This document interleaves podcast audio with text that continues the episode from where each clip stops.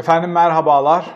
Dün Erdoğan çıktı ve çok büyük bir itirafta bulundu. Ama bu itirafı yine kahramanca kimlik siyaseti üstünden hatta şövenist milliyetçi duygularla Kurtuluş Savaşı ambalajıyla paketlediği için birçoğunuz bu itirafın ne olduğunu aslında anlamadınız. Aslında Erdoğan'ın farklı şeyler söylediğini zannettiniz. Ne dedi Erdoğan?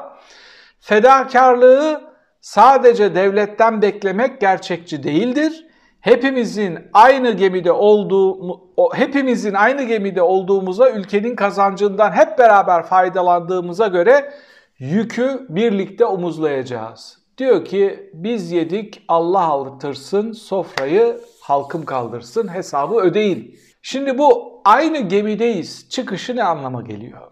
Birincisi şu anlama geliyor. Bu kriz geçici değil. Bu kriz derinleşerek gidecek bir kriz, büyüyerek gidecek bir kriz. İkinci soru. Peki Erdoğan sürekli krizi reddediyordu. AKP'liler sürekli kriz yok, işte kur arttı, köpüğünü aldık, dış güçlerin saldırısı var. Ne oldu? Ne oldu da Erdoğan krizi kabul etti, itiraf etti, hatta hesabı hep birlikte ödeyeceğiz dedi. Burada onu bu tür bir açıklamaya motive eden, yönlendiren şey neydi? Şimdi kasa tam takır, varlık fonu bitmiş, dolaylı yollardan borçlanılmış, döviz rezervleri eritilmiş kuru dengede tutabilmek için ama netice alınamamış. Daha kötüsü ne biliyor musunuz? Netice alma ihtimali de yok. Erdoğan kendi gerçekleriyle yüzleşti. Ama yüzleştiği bir gerçek daha var. İşte o gerçekten dolayı büyük bir şekilde çok güçlü bir şekilde cesaretini topladı. Tıpkı 17-25'te ortaya saçılan ses kayıtlarının üstüne çıkıp grup konuşmasında gür bir konuşma yapıp gür bir hitabetle birlikte bunun bir darbe olduğunu söyleyip yoluna devam ettiği gibi aynı taktikle yoluna devam etmek istiyor. İşte Erdoğan'ı bu itiraf ve bu çıkışa yönelten e, gerçekleri özetliyorum.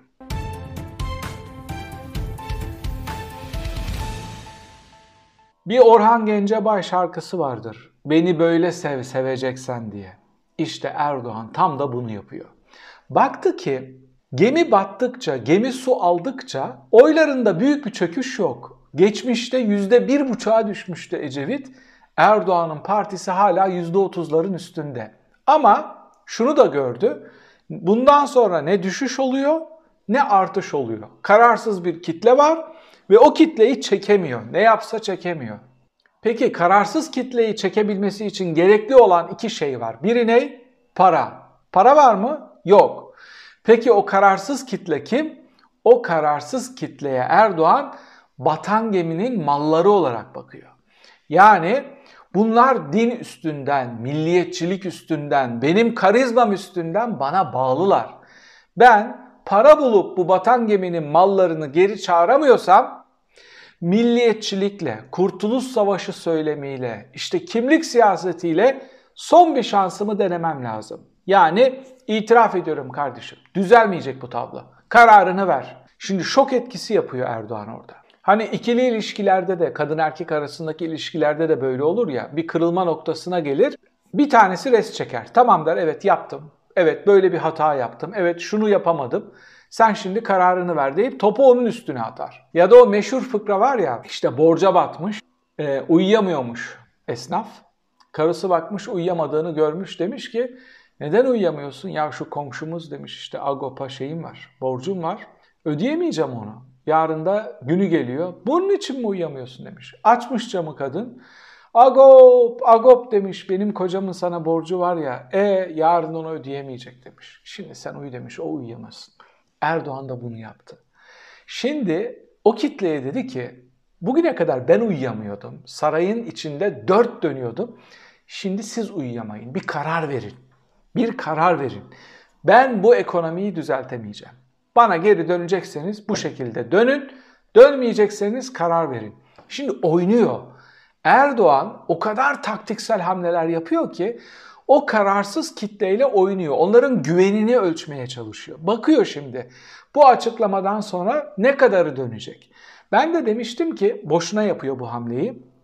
Sana destek vermek uğruna, çıkarı için, senin oluşturduğun bu piramitte yer alabilmek için dinini, milli değerlerini fetvalarla satan bir kitle, para için yani senden o piramitten alacağı para için her şeyden vazgeçen, tüm değerlerinden vazgeçen bir kitle senden niye vazgeçmesin? Benim en güvendiğim şey bu demiştim. Şimdi Erdoğan da tam o noktaya atış yaparak bir test yapıyor. Beni böyle sev, seveceksen ya da Yeşilçam filmlerinde hani vardır ya bir zamanlar gururlu ama fakir bir delikanlı vardı diye. Tam o rolü oynuyor şu anda Erdoğan. Yani bıçkın bir şekilde o rolü oynuyor. O celallenen Erdoğan gitmiş. Çıkıp Kılıçdaroğlu'yla dalga geçiyordu. Sarayının odalarını eksik söyledi diye. Yazlık sarayda yapacağım diyordu. Kışlık sarayda yapacağım. Anadolu'nun ücra köşelerine saraylar yapacağım. 13 tane işte 12 tane uçağı filosu olan saraya Katar emirinin uçan sarayını da alacağım. Zira ne diyordu? İtibardan tasarruf olmaz. Bunlar devletin itibarı. Yaşadığı bu şaşalı hayatı gür bir sesle size anlatıyordu. Şimdi diyor ki aynı gemideyiz. Aynı gemideyiz. Ülkenin nimetlerini paylaşıyorduk. Yani sizlerin payına ne düştü bilmiyorum ama Erdoğancı olmayan, o piramidin içinde olmayanların payına hemen hemen hiçbir şey düşmedi. Özetle senelerdir sizleri uyardığımız noktaya geldiler. Ne diyorduk? Erdoğan ve AKP yönettiği sürece kriz büyüyecek ve derinleşecek ve en ufak bir düzelme olmayacak. O da diyor ki şimdi evet aynen öyle. Beni böyle seçecekseniz seçin, seçmeyecekseniz başınızın çaresine bakın. Şimdi bu testi yapıyor.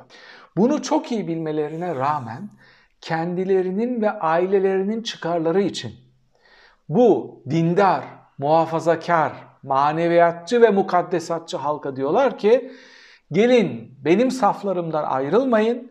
Burada beni desteklemeye devam edin. Bu gemiyi hep birlikte yürütelim. Biz kendi %50'mizi yine göreceğiz. Sizin çocuklarınız yine kadro alacak.